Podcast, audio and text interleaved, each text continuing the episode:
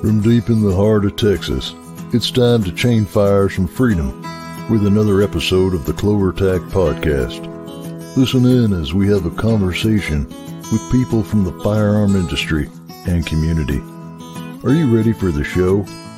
We are too. Let's go.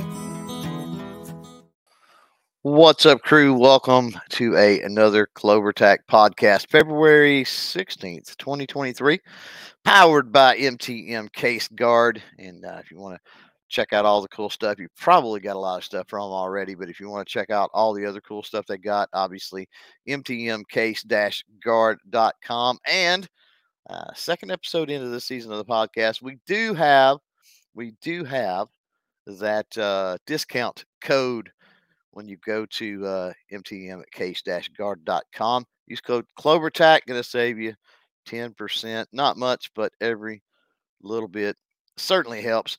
Uh, going to be talking with uh, Jake. You may know Jake from, of course, Walk the Talk America, but also the Noggin Notes podcast. Zephyr Wellness going to be talking mental health. Uh, should be a very interesting conversation. Before we get to Jake and bring him in, I just want to say if you do have questions, make sure you throw those out there in the chat.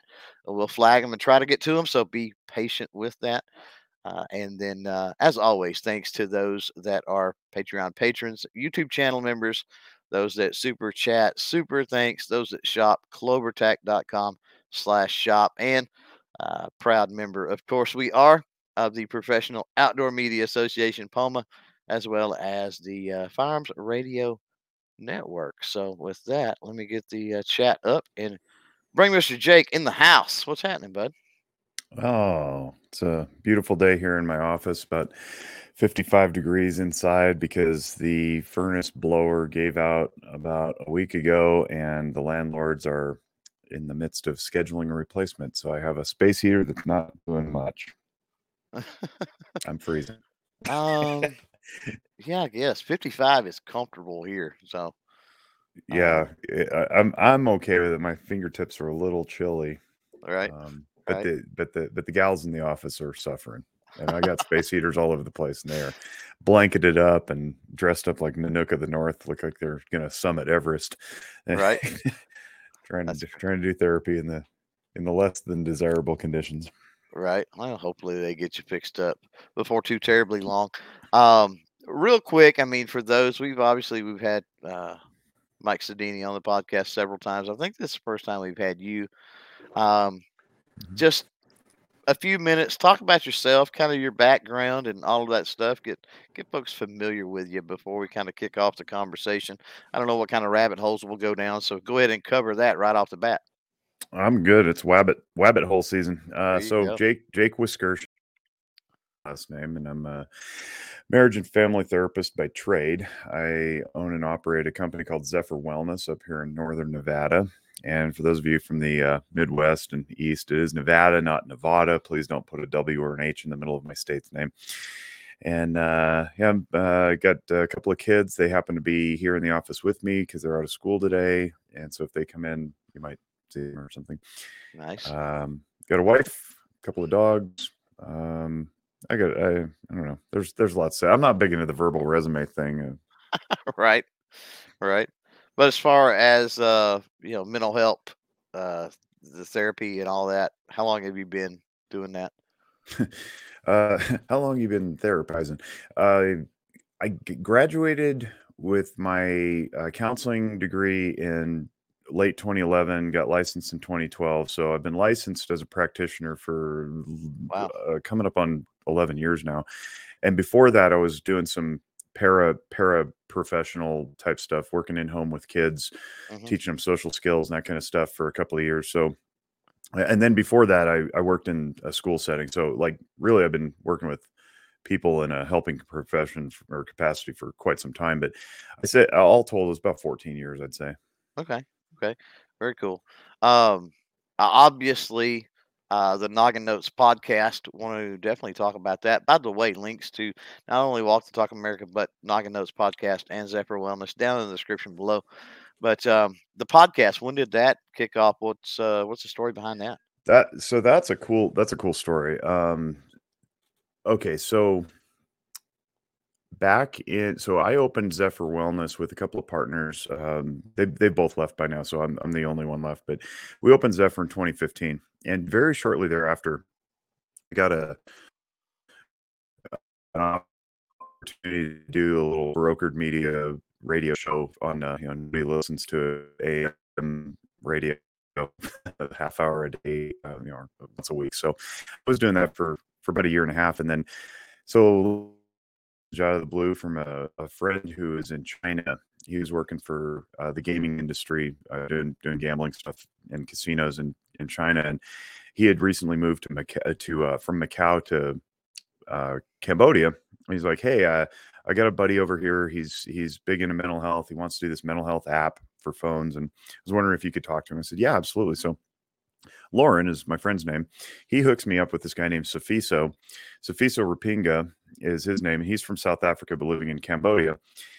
And there's this other guy named Tom Phillips who's from the UK. So Safiso and Tom come together and they want this this app called Noggin Notes. So it was presumed to be a, a tracking thing for your your mood, and it's like a digital journal. You just enter stuff and and so they consulted with me, and I said, "This is a really cool idea, um, but it's really obvious you guys have no idea what you're doing." So I helped them kind of put it together and stuff. And then at the end of a couple of conversations, they said, "Hey, you know, this is really great. Would you mind writing some articles for the app uh, to help people or whatever?" I said, "Yeah, but." You know, having the radio show in my mind, uh, uh which had just ended, I said, "You know, it's faster than writing is talking. How about a podcast?" And so they're like, "Yeah, absolutely." How do we do that? And I was like, "I don't know. I just know that they exist."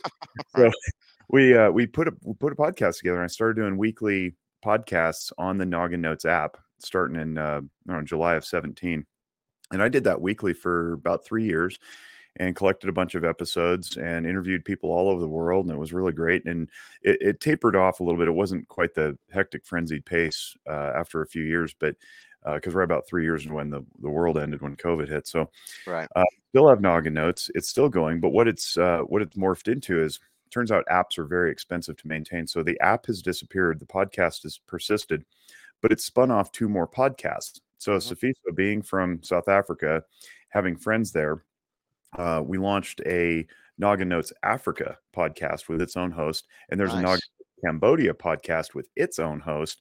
And now Noggin Notes is basically an organization that that teaches mental health and wellness and emotional functioning to people in Southeast Asia, Cambodia specifically, but up into Laos and Vietnam and and also in South Africa.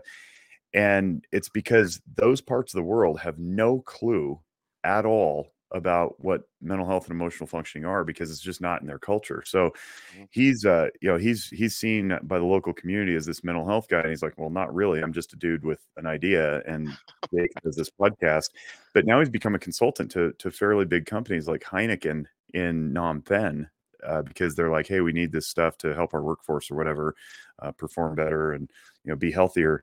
And so he's become a consultant and a coach down there, really the first of his kind for all intent and purpose. And he's really making a cultural change for a culture that you know the youth are now connected to the West via the internet, and they're kind of poking around wondering what this mental health stuff is, but they're the older generations have no idea how to address it and specifically in cambodia because they just went through a genocide you know in our lifetime right.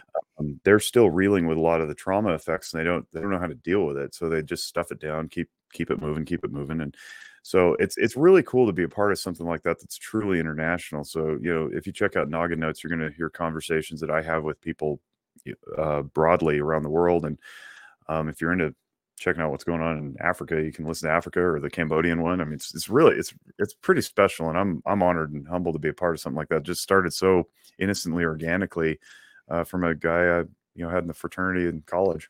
Right now, with uh, with having the other two, the other two things going, I mean, I, I think that's kind of cool. Uh, the the question I would follow up with was.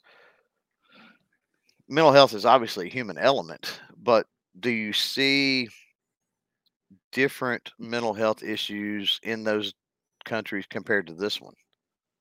Or do we pretty much all face Boy, the same things? It's eh, that's a really interesting question. Speaking of rabbit holes, we'll just jump into this one, I suppose. Um, so probably some context is important. Mm-hmm. The idea of psychiatry. Well, you mentioned the genocide. Like we don't yeah. really have that in our lifetime here, so uh, obviously that totally effect. Yeah. Yeah, totally. So let, us start with the with the big lens. Uh, psychiatry broadly kind of started in, in Western Europe and and then moved out from there uh, with the people like Sigmund Freud and Carl Jung, and um, then it came to the, the U.S. and uh, kind of really took root. So largely, what people think of when they think mental health, they think of um, talk therapy. Uh, sometimes medication can be on board with that to alter brain chemistry and so forth. And usually, it's framed in something. I just reached over here. I got my um, Diagnostic and Statistical Manual of Mental Disorders. This is the big book. It's called the DSM. It's got mm-hmm. all the diagnostic criteria about what mental disorders would be, and it gets bigger every year when they or every edition that they that they re, uh, revise it. Right. Um, but the idea is that we have framework. It's a medical model. It's a largely Western medical model. Uh, you meet criteria for a diagnosis. We treat the diagnosis. You get better. But for people who are unfamiliar with that, um, there's a lot of criticism to that particular model because it is very limiting and it's very it's kind of rigid. But if we pull that back and we go back to original psychiatry from yesteryear, what those guys were doing was they were seeing into the depth of a human being for who they could be potentially like as god created them right to the inner soul of a person and that is limitless in its capacity they ask about like what how does it present when you're sick uh, and it can it usually presents in basically the same forms and functions which is you're nervous you're overly anxious you're worried about things you're sad and depressed for too long you might have some trauma because human beings are designed to live in harmony right? And so if something disrupts that harmony whether it's danger or threat of violence or uh, lack of attachments with caregivers it's it's pretty universally applicable across the board. And i know that there's people out there who argue with that and that's fine but from my view i i kind of try to i honor culture because people's cultural lens is how they, they interact with the world but i try to strip right. that away and, and look through the the outward behaviors to the person on the inside and meet them there and i find that that's universally applicable uh, irrespective of culture or demographic or geography uh, and if you can touch that and connect with that a lot of really good healing can happen. So i tend i find that, that resonates with a lot of people and i just go you know i don't care what you've done. I don't care what kind of shame you care what you're nervous about in the future. Let's try to get you the best life you want for you and um, and empower you to to be well and healthy. And and a lot of that you know has to do with solid parenting excellent home you know foundation connection with community small tribe and uh and i could talk more about how you know the the tribe these days too has has seemed to augment with social media it seems like everybody is in our tribe therefore we should perform for everybody and and that's right. just that's that's crazy talk like we i think it's actually making us crazy and crazy is not a bad word you can say that that's fine um but it's it's problematic because it's given the brain the impression that we have to meet everybody's standards it's just not possible so it's i think it's driving us a little bit uh, a little bit loony trying to keep up with everything right the uh, the unachievable goals so to speak Right, right. Um, with um, I, I do want to hit, and we'll do that a little later on. I want to get into uh, how you got involved with Sodini and Walk the Talk America and all that real quick because that Yeah. is one thing I definitely want to uh, want to highlight out there. And there's uh, Duncan jumping in, as a matter of fact, out there live. Duncan, hi. Says, says Jake, uh, thank you for all you do, you and WTTA uh, saving lives. He says so. Yeah, yeah we got we got to get Duncan on our podcast. Uh, we do have another podcast called Guns and Mental Health. Um, Duncan very, is a uh, got a good story for sure. He, he does. He does. Um, I'm he's one of our biggest uh, fans right right out the gate, and um, yeah, I'm I'm excited to, to chat with him. But so uh, the way I met Mike was actually through Noggin Notes. So I have another fraternity brother, different guy. His name's Jordan, and Jordan happens to manage and run his uh, it's his mom's company. It's called Reno Guns and Range here in town. Ah, and Jordan and I have been best friends for, since college, which is you know early 2000s. And we talked about this this guns and mental health thing for years, but we couldn't really make it make sense because um, mm-hmm. it's hard. It's a it's a weird uh, juxtaposed set of topics. But the one day he just texted me out of the blue and he says, "Hey, have you heard of Walk the Talk America?" And I clicked on the website that he he sent through the text and I was like, this is this is amazing. Like this is right. mental health. Right. And so I reached out to uh, them, and them happened to be Mike running a one man show sure. uh, for all intent and purpose, and said, "Hey, I'd like to have you guys on Noggin Notes."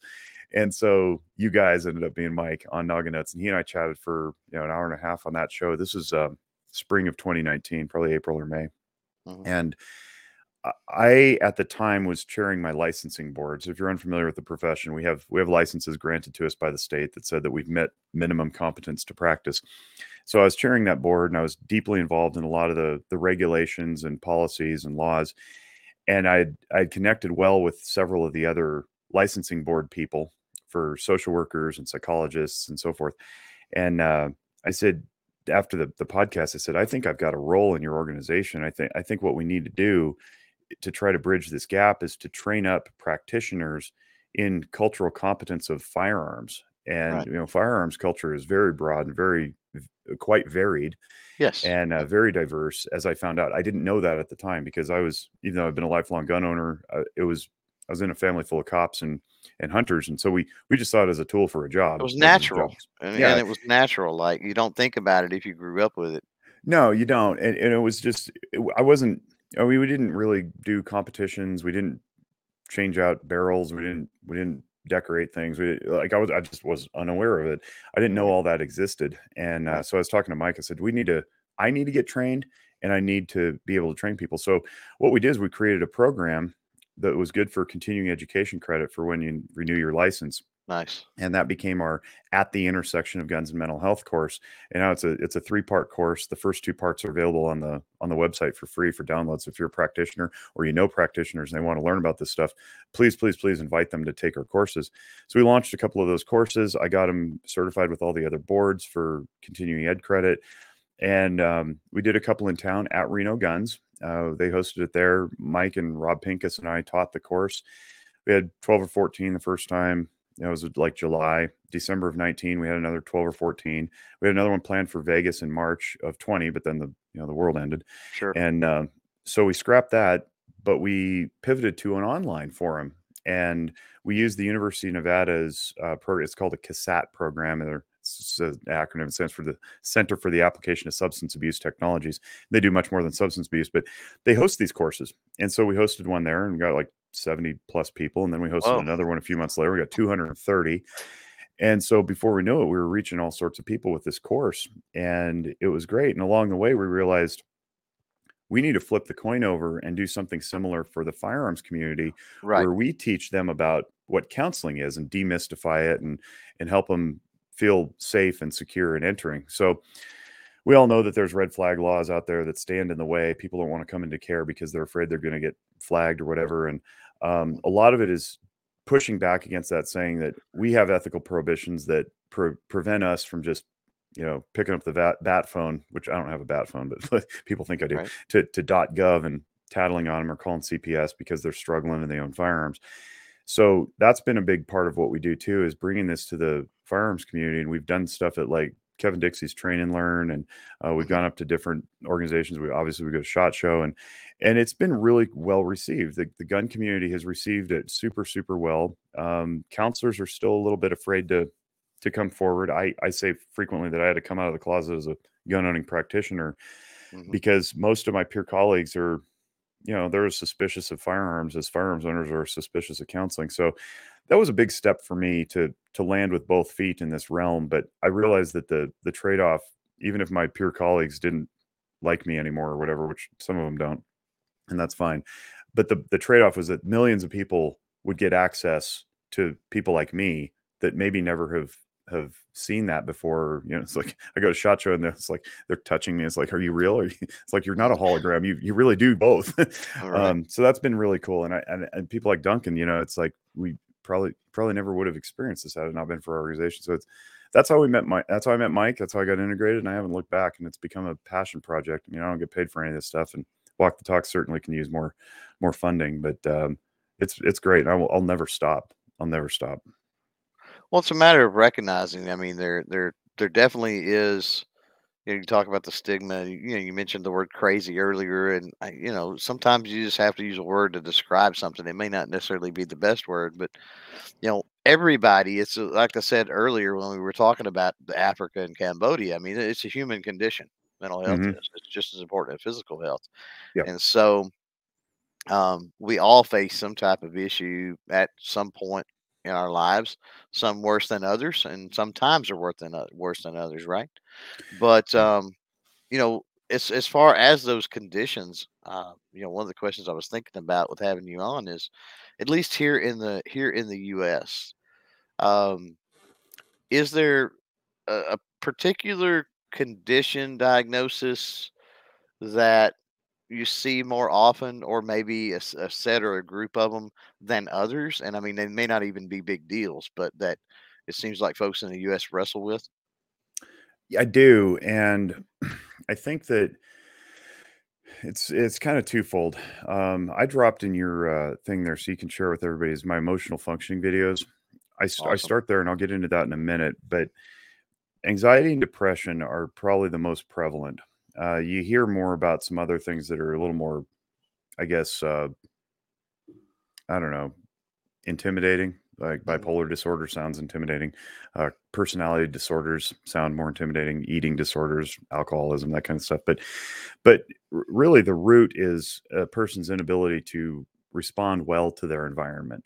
And a lot of times people can get overly anxious, concerned about all the things of life, and quite frankly, the, the, the pace of life in Western society is has outstripped our ability to handle it. Our we haven't evolved yet. Our brains haven't evolved to handle constant stimulus, uh, round the clock demands from work, constant access to news feeds, that kind of stuff. It's just we're not there. And I'll, I'll share another video from a from a gal from Rand Corporation who does a very good job of explaining why that is.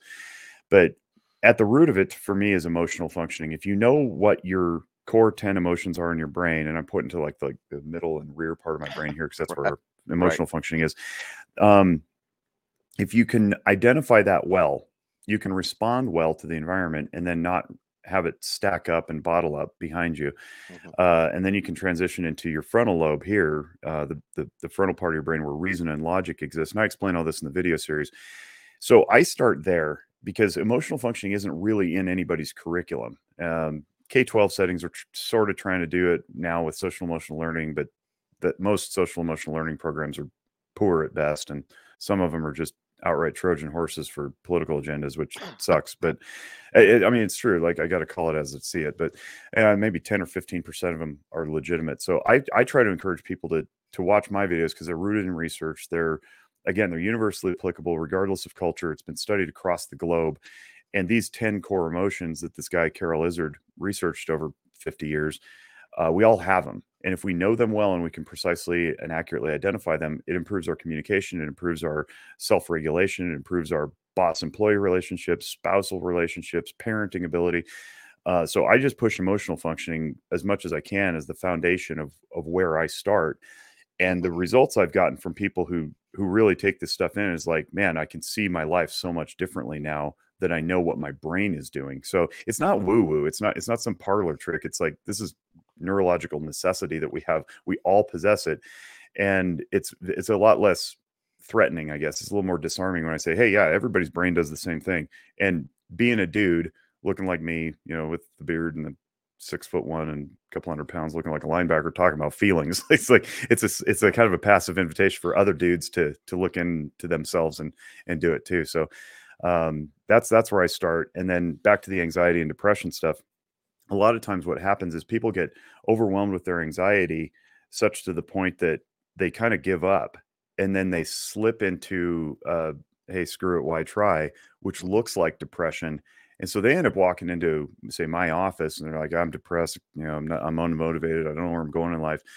And a good, robust interview with that individual will probably reveal that they they're worrying about too many things.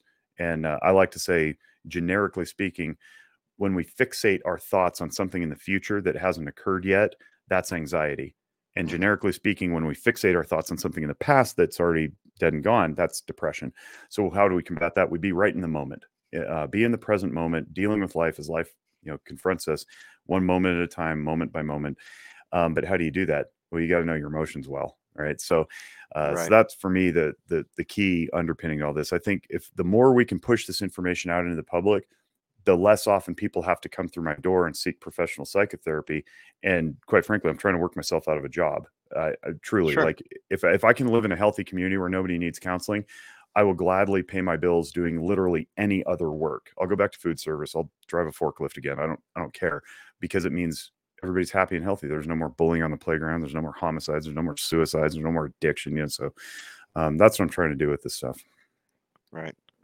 Um, yeah, I mean, having the proper tools to kind of know what's going on. I think that that when somebody's having an issue, I think they being able to recognize that they're having a, an issue is one thing, but then really nailing it down, it's the difference between going, I, I don't feel right or something doesn't feel right and actually knowing like you're like you're talking about like what's going on because sometimes you can't figure out the cause without that um, yeah. and Yeah. Good, can't really good accurate it. identification is is important.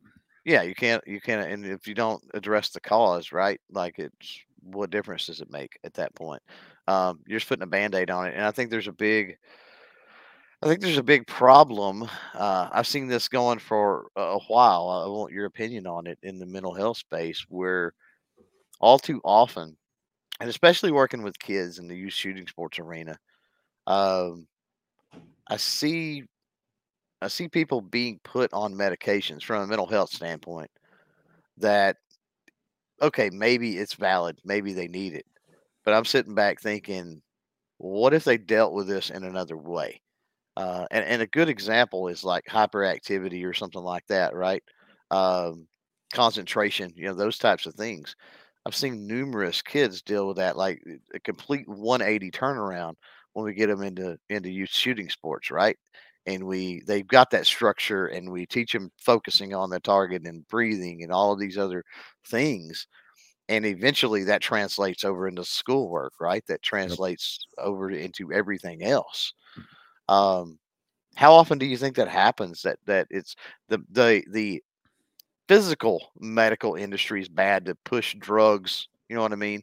Uh really bad treat symptoms i should say more Yep. than anything um is that a thing in the mental health space at all Absolutely, it is. It's unfortunate to see it because it's happened rapidly, actually. Um, what we've gone from is seeing people as deeper than their symptom presentation or their be- outward measurable behaviors and Mhm. only seeing them as their behaviors and there's money in that and and I'm not even sure I'm not even dogging the, the the industry at this point. I will dog the industry later for other things, but but I can I can have some some pretty good compassion for people who want to quantify and measure their outcomes. I think that's a good thing. I think we should be absolutely measuring in some sort of tangible form whether you're progressing, right? The problem is the pendulum is swung a little too far where people going through school now for for counseling and and other mental health stuff are solely focused on that as the driver of their interventions. So we've got these quote unquote evidence based practices now that have almost turned into formulaic therapy and we've forgotten the individual. So we start Mhm. assigning uh, you know worksheets and um, mindfulness things and it's like okay that's those are good interventions but are they the right intervention for the person sitting in front of you so if you Mhm. if you think of it in terms of how uh, somebody walks into my office and i say hi i'm jake. Hi chris. Nice to meet you. Okay what brings you in today? And you say something. Ostensibly that is your problem area. And then i'll go okay so problem is at the top. And then we we maybe dialogue a little bit more about a couple other problems that you want to deal with. Um usually what you say is a symptom though. It's my job to figure out what's beneath that and that's the actual problem giving rise to the symptom but anyway we have a problem and then i go well what do you want to do about that? And usually it's like well i want to fix it right? So that becomes our goal. And then those goals should be measurable time limited you know reasonably achievable and then i do an intervention based on you right? So Mhm. if you're if you're like me and you got a brain that goes mach 3 uh and you know runs at a little higher rpm than, than most people right. you're not i'm not going to assign you mindfulness because you're just going to be frustrated with it. Um, i might start teaching you and i'll teach you what's going on with your brain if you're uh, if you're a little slower more methodical person i might say hey start start with some journaling right so what we're doing is we're throwing interventions at people that we know work from research but it's a little bit lazy on the clinical intervention side to be doing that. Medicine is one of those interventions. We know medicines work because they alter your own brain chemistry. Well, Mhm. what what else alters your brain chemistry is where you direct your attention. If I invite you to you know look at a picture of puppies nibbling on each other's ears you're going to have happy chemicals flowing through your brain probably unless you don't like puppies which then i question your existence right. on the planet. Right. Um, but if i direct your attention to something horrific like the towers collapsing on 9-11 you're going to have fear or sadness chemicals flowing through your brain. So you can you can alter your own brain chemistry by taking command of your own decision making on where you do, decide to direct your attention. I don't we don't need medicine for that. We need diligent practice which then gets to your question about youth and youth sports, especially shooting sports, because it takes so much concentration. But really, any extracurricular activity, if done in a very structured environment with a good coach, from music to sport to you know ball sports, team sports, individual sports, what you're doing is you're training your brain with practice over and over to focus and then it tells you as an individual i can do this elsewhere and then it becomes generally applicable to things like math and social studies and book reading or whatever so mm-hmm. if you got a distracted kid a hyperactive kid chances are really strong that your kid is overly intelligent thinks that they master things a little bit quicker than they actually do and they get bored easily and mm-hmm. unfortunately our, our education system broadly is is failing children the last 20 years or so it's all pivoted since the no child left behind act uh, took root and right. what we're doing is we're failing to elevate children in the individualized way that they need it. And so we're actually losing a whole bunch of children instead of uh, pushing them forward. So they get into these classrooms where they're bored, uh, they can't connect the meaning and purpose of what they're doing in school, and then they get home and they dive into their devices, which is stimulus, stimulus, stimulus. Oh yeah, instant gratification culture, not just through devices, but through googling search results Oh, same day delivery on Amazon. Card catalog, right? right? Yeah. yeah. Amazon delivering your your products to you. You don't have to go to the store anymore. You can just scroll through. Like instant gratification has become a real problem because what it's done is it's eroded our distress tolerance. Mm-hmm. So if you don't have any distress tolerance as a child, you grow up into an adult. You don't have any distress tolerance as an adult, and when you don't get what you want, you throw a fit and so now we have adults throwing tantrums when they don't get what they want and right. we've got this like this petulant populace now it's like i don't want to go to work because work isn't thrilling me it's like well you know maybe you got to find something else that gives you meaning and purpose for your work like not just work itself but you're working to pay for your kids college education or that new batting helmet or whatever mm-hmm. yeah and and you know one of the things when we think about especially medications and stuff that you know is you, you mentioned it, and I'm glad you did. The instant gratification. I think that plays in a lot of times. Like people want whatever it might be, whether they're having a mental health issue or a physical issue, or their car is broken down, or their roof is leaking. They want an instant fix, right? And a lot of times, because and and I'm not saying that the the mental health professionals, you know, bear everything to blame but if you've got you know somebody that comes in and they're really pushing like they want something done yesterday right you know i don't know that that doesn't play into it a little bit the the instant gratification part of things it i think it absolutely does and i mean we could trace this back to i don't know maybe the the microwave or something or the the, the vcr you know because you could record your show and watch it anytime yeah. and now we accelerate that into streaming everything and instant everything. So, I mean, we even have things like instant pot, right? It's just throw your food in the pot and it comes out and it's a meal. Um, and it feels like cooking, but it's really not. Uh, so it's it's a cultural thing, right? And and if you want to move the needle on culture, you got to got to start with the individuals within the culture, and that takes work. And if all of us collectively are not interested in, in good hard work, well, then you got the problems we have. So to your point, though, it's it's not just us; it's it's it's all of society. And so what we can do is take individual responsibility for slowing down, shifting more to appreciation, gratitude, practicing patience. And and I think that also improves our relationships too. Then we're not snapping at our significant others for not magically mind reading what we needed them to do in the home or whatever. So right. it's it has a it has a ripple effect across across all of of society. Specifically with medication though, uh, a lot of psychiatrists actually are on board with this. Some of them are not. Some are just you know lazy too. But medication sure. is supposed to be a like a shoehorn and kids these days don't even know what a shoehorn is anymore but but you know you, you slide your your foot into your shoe with the, the assistance of the shoehorn once it's in there you don't walk around with the, the shoehorn in all day you pull it out and set it aside same thing with medication medication is supposed to alleviate the symptoms such that you can practice new behaviors and then once those behaviors take root medication goes away because you've altered your function. Uh, so it should be it's it's good. I'm not I'm not dogging medication at all. What I am dogging is medication in perpetuity as a proxy for the solution. It's not the Mm. solution. It's a it's an aid to the solution. Right. Yeah. Um, jumping back to uh, kind of the firearm side of things here for a minute.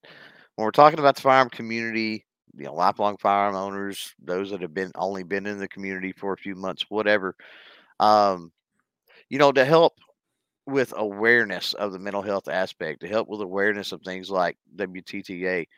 Um, what are some of your tips, your pointers, your talking points that we should be doing as a community? Uh, certainly, I mean, mo- emotional functioning. I just I just keep going back to that, but Mhm. just discussing it. Like I, I said years and years ago, and I haven't. I kind of got off it. I don't know why. I should probably start saying it again. That at the end of my career, I would really like it if people would talk as easily about their psychological distresses as they do their physical distresses and ailments. So I have no problem having a conversation about how my ACL got repaired because I tore my knee up sliding into second base. Mhm. Uh, but for some reason, it's harder for me to say that I'm I'm having anxiety about um, whatever I'm having anxiety about, right? Or I, I just can't shake the the trauma effects of this thing that I experienced. And I would like for people just to to normalize that. Now, Mhm. here's the problem. Well, here's a problem. I think it's a large one, but it's, it's not the problem. It's a problem. My profession has done a very poor job of advertising what it does. And we've lived in the shadows for a really, really long time. And we've actually taught students who then become licensed interns, who then become licensed independent practitioners, that we're supposed to avoid our patients in public because if we talk to them or say hi to them, it somehow breaches their confidentiality and we're going to get sued.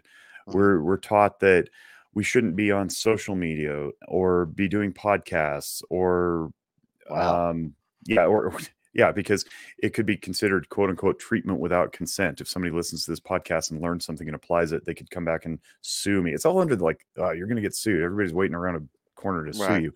Yeah. um i was actually told one time that i shouldn't have business cards because it was solicitation and solicitation is unethical and therefore i could lose my license. I'm like who who else does that? No one. No one does that. Doctors don't do that attorneys don't do that financial advisors don't do that they all handle highly sensitive information. I mean i, I go golfing with my financial advisor I, I my kids and my dentists go to school together i don't but what i don't do is talk about my cavities with my dentist in the hallway at the school right? That, that would be a confidentiality breach. So Right. what's happened over the last i don't know a couple of generations of of therapy is we've created this void this vacuum where we're in the shadows nobody knows what we do we we treat like we're some special people who are the only ones who've ever handled confidential information before and we make it weird so we're creating stigma. Now what happened in the last three years or so is that into that void stepped some opportunists who for right or wrong whatever their intentions were they now have represented that that psychotherapy looks a certain way and the way that certain way is is instant therapy online 30 minutes at a time through a subscription platform uh, and that's not researched it's not doesn't have any fidelity and since it's been in practice the last few years Talkspace good help or Be- better help good therapy whatever those those platforms are we're now seeing that the the people who are attending to those services are coming back into the, my office saying it didn't work it was it was too brief it was cursory it only treated the surface of the symptoms. But now that's what's ever, what everybody's theory is or, or i'm sorry that's what their view is that's what their worldview is on counseling. So another pendulum swing was we went from nobody gets to talk about mental illness because it's shameful or whatever and it swung all the way over to everybody needs a therapist. And the way that happened was massive massive advertising campaigns. And i'm here to say no you don't need a therapist. Not everybody needs a therapist. Um, solve your problems in your own kitchen. So that of course also makes me a somewhat of a social pariah in my own peer colleague community but i don't really care. I'm trying to help people. Um, and also into that void stepped some maybe less than professional people who are called coaches life coaches or whatever. Right. uh, people with licenses look at coaches and uh, and condescend them and kind of spit on the ground. But i'll tell you what i i don't know that i've met a, a life coach who's unlicensed and giving help to people on a you know some sort of fee basis where they exchange insight and wisdom for cash or or barter who's not equally as good as or better than most of my colleagues. There are some fine fine coaches out there who don't have credentials after their name bestowed upon them by the state. And so I will, I'll never knock that. If you if you are getting help from somebody keep getting help from them um, you know my profession's been around for 100 and something years and humanity's been around in its current form for like 40,000 years somehow we got here right like like I don't want to take myself so seriously and um, and I think that's been a problem too. We take ourselves way too seriously, and and we fight among each other. It's like social workers are better than marriage and family therapists, and marriage and family therapists are better than psychologists. It's like, Right. stop. Yeah, and I'm sure that happens in the in the, the physical medicine, you know, as well. Like, Oh, yeah, absolutely you it know, does. You're you're not a surgeon, so you're not as important or whatever. Yeah. Yeah, and, and instead of just acknowledging that we all play roles, it's it becomes a turf war, and it's Mhm. it's stupid. And speaking speaking of the the medical community, I was looking scrolling the the comments here, and somebody said something about pediatricians seeming like they're the most anti-gun in the home, and that that's accurate actually. So, and that comes from the American Association of Pediatrics. The AAP has repeatedly and consistently said the best way to keep children safe is not to have guns in the home. It's like, okay, wait, way to just like discard 50% of the population because Mm. that's that's what our research tells us is that uh, about 50% of Americans either own a gun or live with one. So if they don't they themselves don't own it, they're in the house with one. So having a a statement like that from the American Association of Pediatrics, which has shot itself in the foot repeatedly since COVID. I mean, repeatedly with the, the mask mandates and the vaccine pushes. I mean, it's it's it's pretty ugly seeing them so captured by pharmaceuticals. Mhm. But um, that's where that comes from, and so you're not wrong in detecting that. Um, also, not helpful is the the suicide intervention community has tried to push into the hands of doctors in both you know primary care as well as generalist medicine and now i'm seeing it in dentistry too. The idea that all people who interface with individuals coming into their clinics should screen for suicidal ideation. Now on the surface that sounds like a great idea. We could catch some people and help them not take their own lives. But but within those screening tools is asking about guns. And when they're not competently and compassionately asking about guns with a level of knowledge that says, "Hey, I, I'm just going to assume you have guns. Where do you store them and how, so that we can keep your kids and family safe?" They're coming off as like, you know, check the box. Do you have guns in the home? I was like, I'm not going to tell you that. Right. I don't know what, what's hiding behind this this screening. So that's a problem too, because people are lying on the forms. We I know we have research on that. Emmy Betts is a psychiatrist out of Colorado who we work very closely with uh, through WTTA. Mhm. She published a paper. She and some colleagues published a paper just about a year ago that said that yes, people are lying, and because they're lying, they're not getting the help, and they're taking their own lives with those firearms because Mhm. we're clunky and off-putting with that we ask the question. Like, that's not good. You know, we need to, we need to be more competent and culturally sensitive when we when we ask this stuff. Yeah. Um yeah, I want to dive into I definitely want to dive into the the suicide side of things because I know that was uh, has been a a huge part of, you know, Walk the Talk America. Uh but getting back to the pediatrician, getting back on the, you know, the keeping kids safe thing. It's like, you know, they mentioned firearms. Well, what about stairs, swimming pools, household chemicals? Uh like you know, the- nobody talks about that, right? Um, yeah, they, you know, they the, the do. but- buckle buckle your kids up in the car. I mean, good lord, when you drive around, how many times do you see three or four kids in the back seat jumping around and playing around with the car driving down the road? Like, come on. Yeah, they, I mean, they do ask about that stuff, but I think guns are just such a such a political hot button these days that, and and that's driven by media, and, and media is driven by money because money is generated through clicks, and so there's there's some of that that's just opportunism to pay the bills, and if you can sensationalize a shooting, then you get more people to your website or whatever. But then there's also the the actual politics with policymakers at certain levels, federal, state, local, who either out of ignorance or they have an agenda they're driving anti-gun sentiment as well. And it, doesn't take much to sensationalize something again emotional functioning ping the brain with fear. The fear says i must do something. And that and then we get a knee-jerk policy reaction that pushes more people away from care than it actually helps. And and uh, we're we're not WTTA is not into the policy realm, but we do have opinions about how the unintended consequences of poorly thought policies are detrimental to care access, such as ERPOs or extreme risk protection or red flag laws. Um, we now know because there's a new paper that came out in 2021 from New York State that more vastly more gun owners are not seeking care because they're afraid of losing their rights than we're saving with the policy. Uh, New York Safe Act law is the the, the most wow. egregious overreach. Um, yeah, I'll, I'll, share numbers if you want, but the, it's the most egregious overreach. But of the states that have red flag laws, a lot of them will claim, inaccurately, they'll claim that their firearm suicides went down, uh, correlated with the implementation of a red flag law. However, every single state's suicides went up. Every wow. single state has gone up.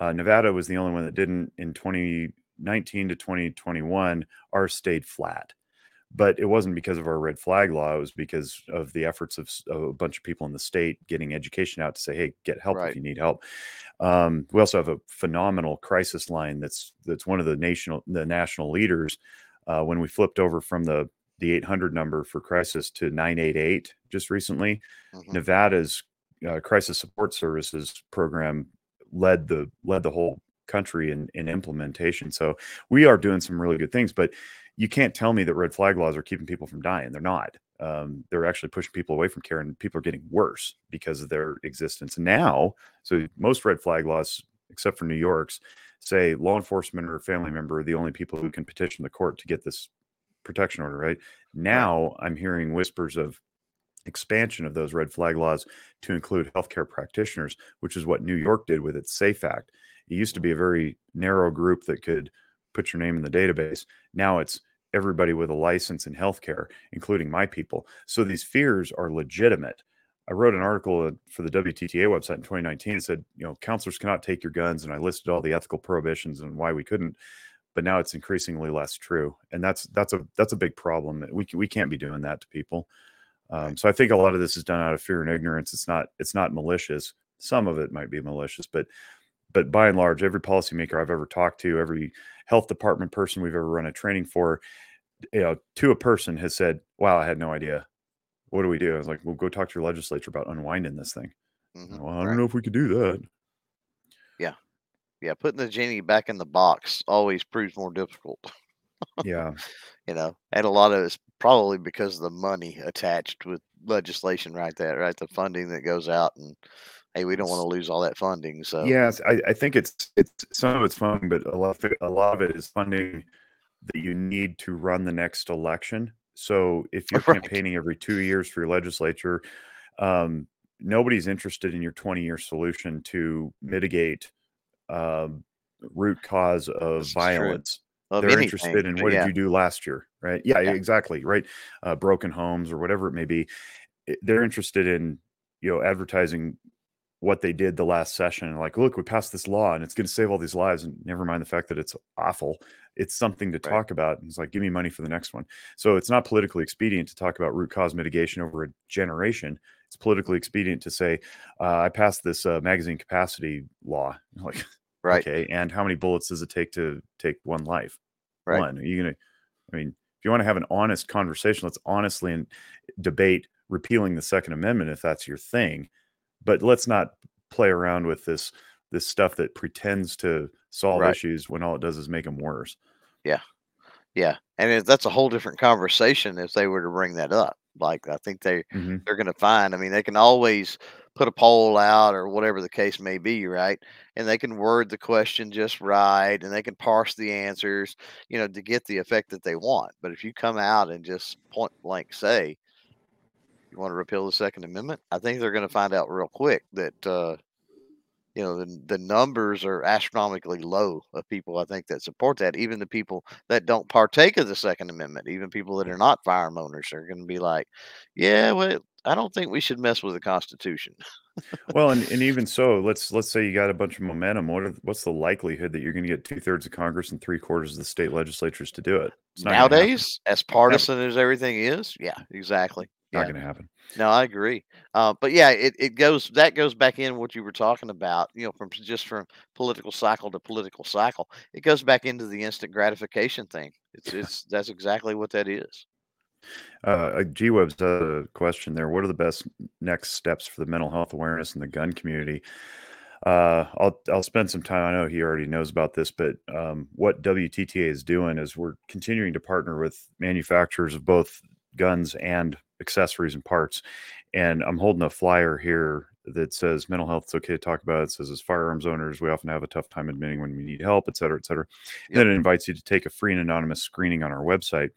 This one is designed to sit at uh, shops and retail stores and ranges, just passively on the counter. And on the backside, there's some white space where uh, an organization local in the community can stamp their thing on there. Mine says Zephyr Wellness because you know it's my company, and so these will sit at the counter at Reno Guns and Range or some other store in town.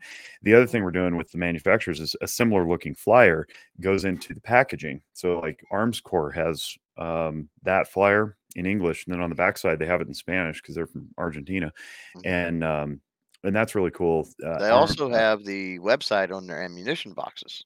Yeah, I, I said Armscor. I meant Bersa. I'm sorry, Bersa. Uh, Bersa does the, Oh. the the dual language thing. Uh, Armscor has it printed right on the packaging. Right, it says "Take a free and anonymous mental health screening today." Uh, so we're in some talks with some other people. Uh, Ruger's been a big supporter. They're gonna start doing it, I think, in their um, in their manuals, which is really cool. So it's like it's just permanently there. And I think that's that's where we want to go. So that's one one thing is get get the big boys to put the stuff in their packaging again as a passive, non-threatening invitation. Check in on yourself. It, it just starts to become part of the normal conversation. Um, and donations, we need donations. But the other angle is we're trying to create a 50 state directory of practitioners, not just mental health, but all medical, so that we can, you know, when we receive these emails and and social media inquiries, you know, Mike and I get them, geez, one to three times a week now. Um, I'm no longer having to take Zoom calls and walking him walking him through psychologytoday.com, for example, to find little telltale signs to get a, a decent practitioner who's not, you know, not woke or, you know, gonna take your property or whatever. Um, but we can just simply point them to our directory and say, "Oh, you're in Missouri. Here, go to go to this these people. They're they're in our directory. They took our course. They've got our stamp of approval. You know, so that'll Right. that's the, the the effort for 2023. We really want to build out that that directory. Yeah, and for you know, for the average person out there that's listening, um, you know, one thing that that I've done, and I think if more people would take the initiative and do it, um, you know, you can download those flyers and things uh, from the website. Uh, I would suggest, you know, going to your local gun shop, uh, your local range, even. But uh, for me, the gun shop, because the idea of getting those somehow tied into the manufacturers is great. But you guys are not going to be able to reach all manufacturers. That's just, you know, that's that's No. that unattainable goal we talked about, right? It's just for whatever reason, corporate structure or whatever, it's likely not going to happen. But one thing that is getting missed, even by going with those manufacturers in the firearm industry, is the used firearm market. How many used firearms a day are sold, right? Yeah. And so if you can ammo. reach out, yeah, if you can reach out to your local gun shops, and it's one thing I've done, uh, and say, hey, do you mind printing these off? And they, they don't even mind printing them off themselves and folding these up and putting them with the used firearms that you sell, right? That's brilliant. I, I love that idea, and, and, And that's it- where the community steps in because we can't Yeah. be everywhere. I mean, there's No, it, it's it's so many it- gun shops. it's incumbent upon those that understand the need for what you guys are doing, right? And and for those people that say, like G Woves was, and, and others like, hey, how do I help? So you got a regular gun shop you frequent? Uh, There you go. Hit them up and say, and even if you you offer to print the flyers off, it's not that expensive to print a to print those. You can print two on one sheet of paper, you know, and then cut it in half. So uh, it's not that bad.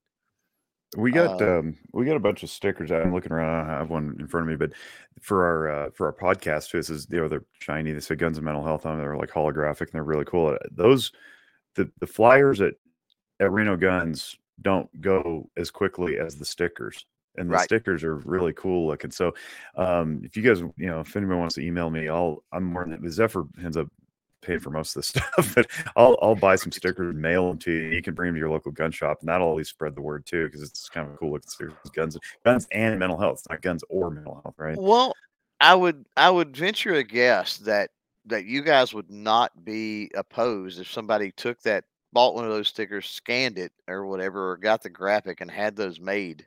I don't think you guys would be opposed to that, bit. right? No, I will. We will Yeah. send. We're not proprietary about this. I mean, we just I want to I want to do that. So once we get off here, I'll hit you up and we'll figure out how to how to make that happen with a graphic.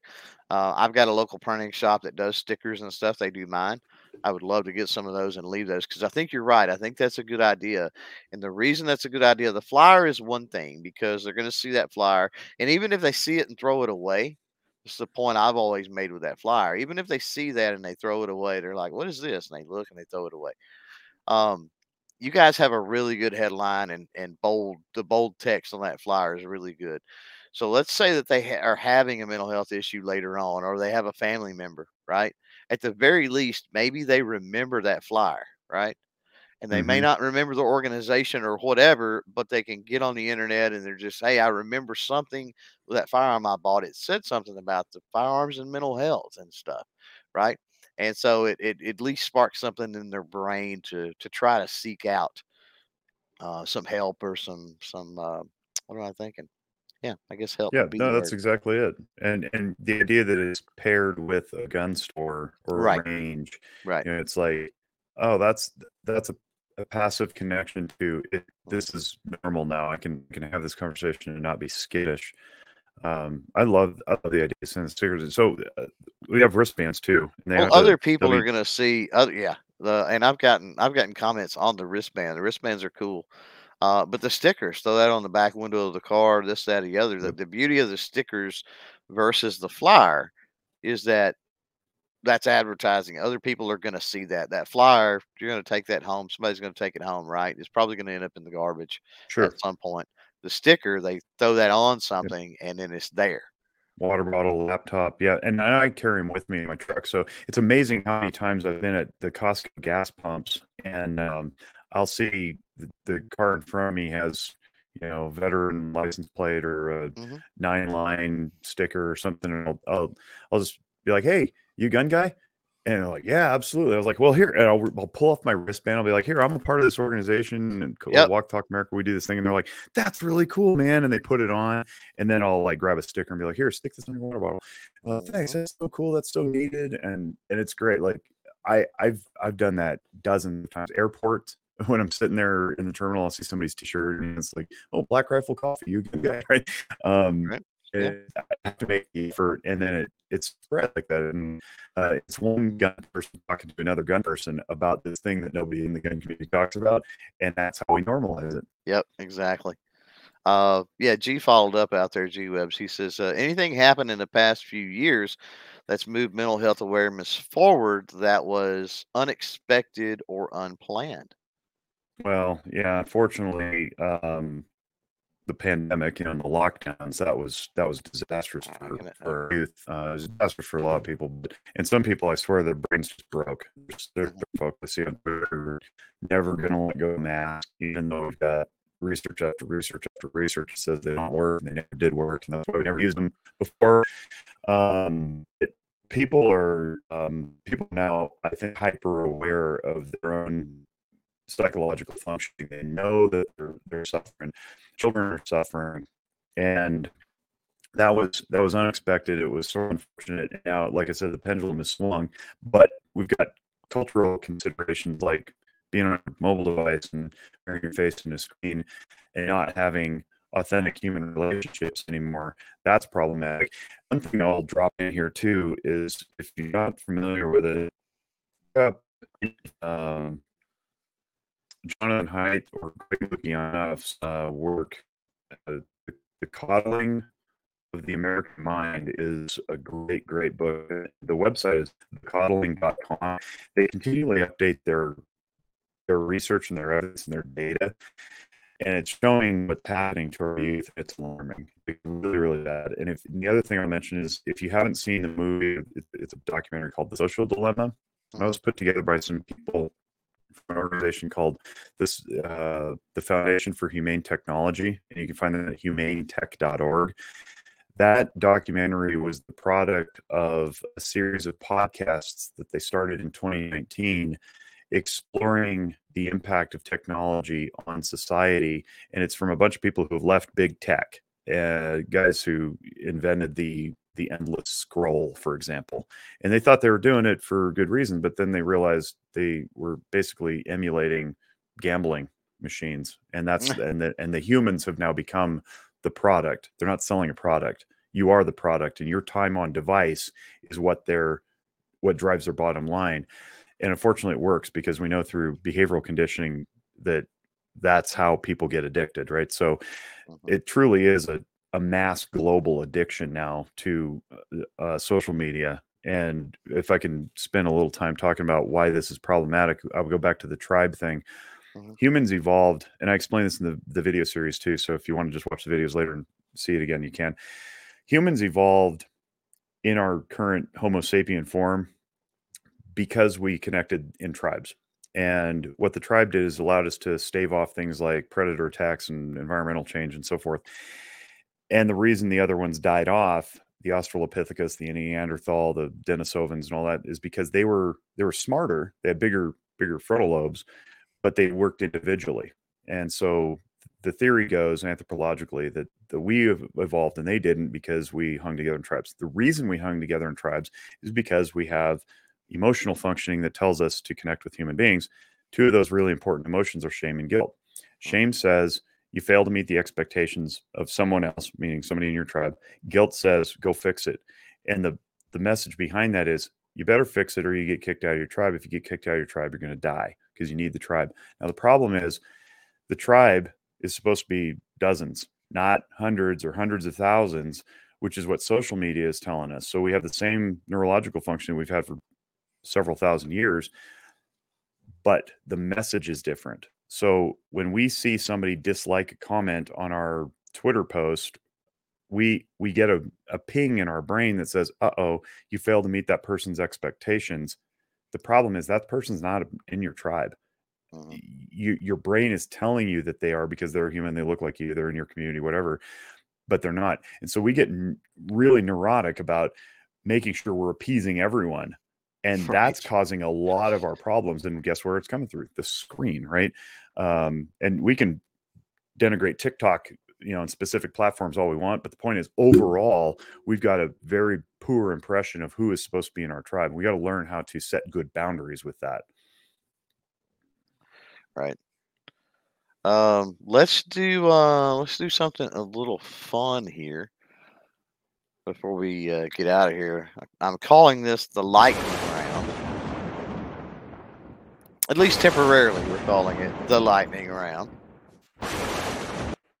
And uh, so I'm going to throw some things at you, Jake. Yeah. And uh, you don't have to, don't explain your answer. We don't care. Uh, but you have to pick one of the two as quickly, hopefully, as you possibly can. So, uh, let's see. Oh, this was good. You kind of mentioned this one earlier a little bit. Uh, had you rather be Bruce Wayne or Tony Stark? Bruce Wayne. Uh, pancakes or waffles? Waffles. Uh, if you were going to be stranded, which would be better for you, the desert or a rainforest? Oh, boy. Um, desert, only because I'm more familiar with it. Given the opportunity, climb Mount Everest or dive into the Mariana Trench. Trench. Uh, pick your fighter in their prime, Muhammad Ali or Mike Tyson. Am I watching or fighting them? You are you are picking who would win. Oh, uh, who? Um, I'm gonna go Tyson. uh, let's see what else. What else do we got here? Oh, spam or corned beef? Corned beef. Like not even close. Yeah, right. Close. corned beef's a brisket. Of course, I'm gonna go the brisket. Well, that was that was one of them was uh, pulled pork or chopped beef. So you're going Pork. chopped beef? No, no. Because Oh, you you, you're saying pulled pork. I mean, pulled pork is not spam. Spam's like So you mean, would go spam's got its place. I don't. So I don't you would go pulled pork. So you would go pulled pork over chopped beef. I would. I would go pulled pork over chopped beef. Okay. Um, jogging or hiking? Hiking. I hate jogging. Uh, vacation in the mountains or vacation at the beach? beach.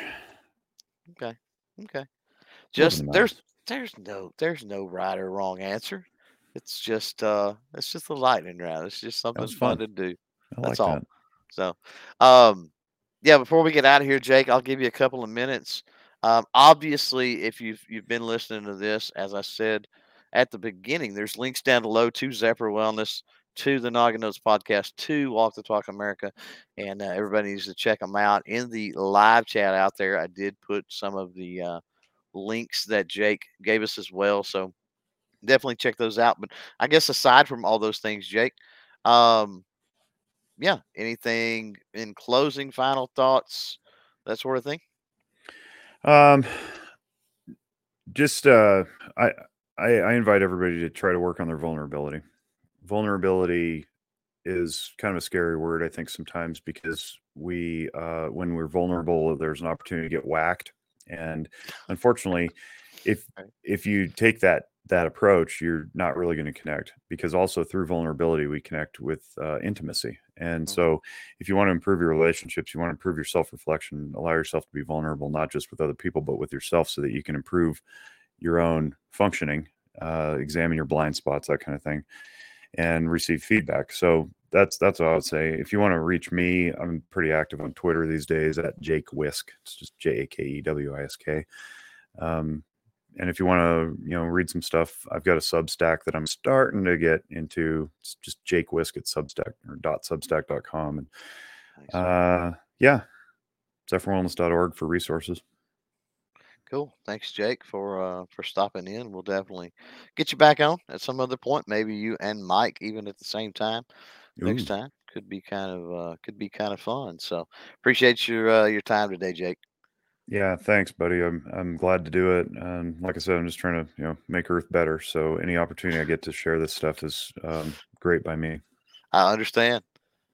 And uh, yeah, so with that, we'll say uh, once again, uh, this podcast sponsored by MTM Case Gard. Uh, check them out, www.mtmcase-gard.com, and uh, use the code CloverTac for 10% off on that. Thanks to the Patreon patrons, the YouTube channel members, those that super chat, those that super thanks, those that shop, clovertac.com slash shop because you guys rock. Um, yeah, more podcasts next week. I mean, we're down uh, second episode now of 22, I think, in this season.